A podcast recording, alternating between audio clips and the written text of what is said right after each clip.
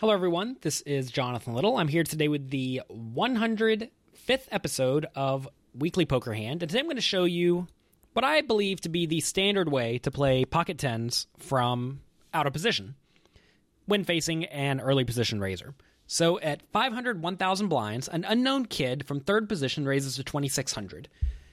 And then everyone folds around to me in the small blind.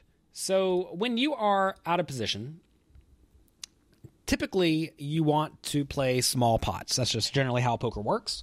Or you want to make the pot so large that you take away your opponent's post flop advantage. And that's usually the case when you are somewhat short stacked.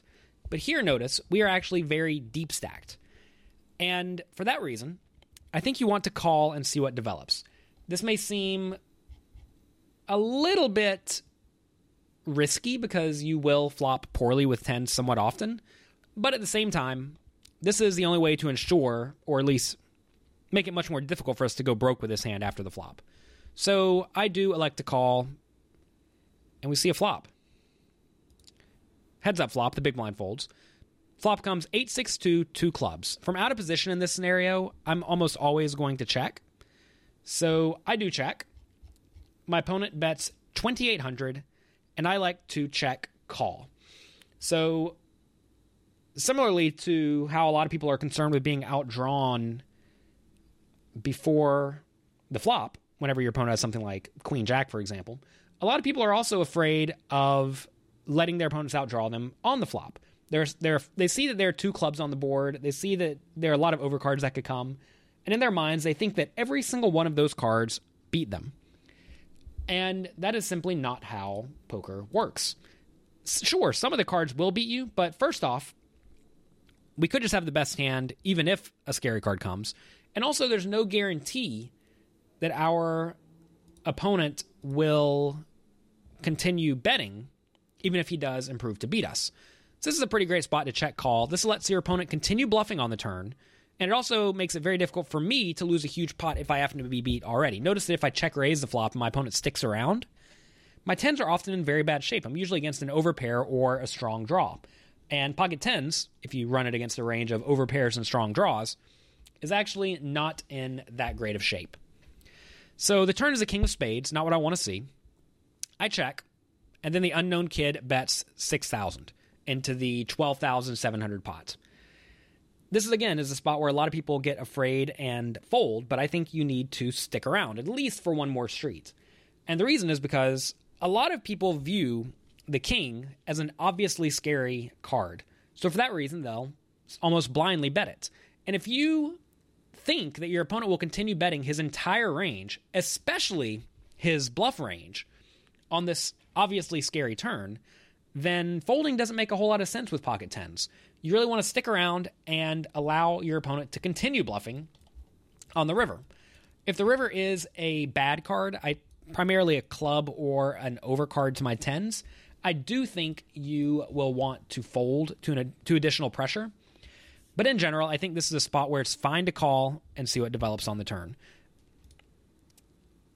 If you want to win at poker tournaments and poker in general, you have to become comfortable sticking around in spots where you don't know if you have the best hand. A lot of players really want to know immediately if they have the best hand or not. And what happens is they take a hand that traditionally has a pretty good amount of value, like pocket tens, and turns it into some sort of weird bluff where you force your opponents to play very well. You'll find that you make money from poker but when your opponents make mistakes. And if you check raise your opponents on the flop, for example, you make it very difficult for them to make too many very costly errors. So river's a queen, and like I said, I think here my plan is to check fold. However, if I do check and my opponent bets, you have to realize his value range should be very tight.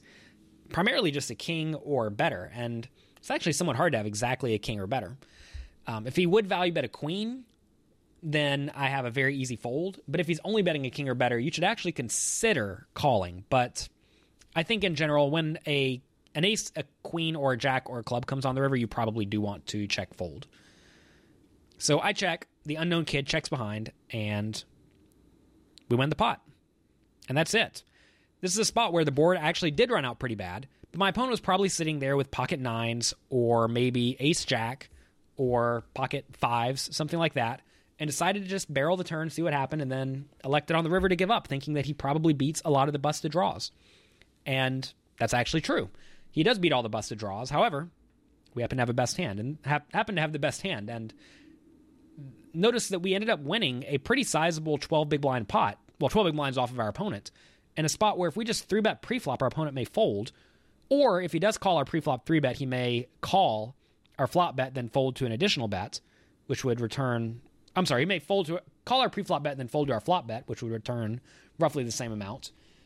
Or if we call pre-flop and then check raise the flop, he's frequently going to fold there, which would also cost us money. So by playing it this way, we give ourselves the opportunity to get outdrawn. We let our opponent see all the cards, but at the same time, we typically win a little bit more and also make it very difficult for us to be put in a horrible spot when we happen to be crushed.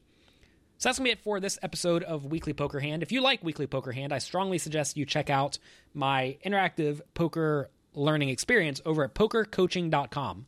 There, I show lots of hands that I play in a quiz format so you can test your skills and see where your plays are the same as mine and also where they differ. So be sure to check that out at pokercoaching.com. Thanks for being here, and be sure to check back next week for another episode of Weekly Poker Hand. Good luck in your games.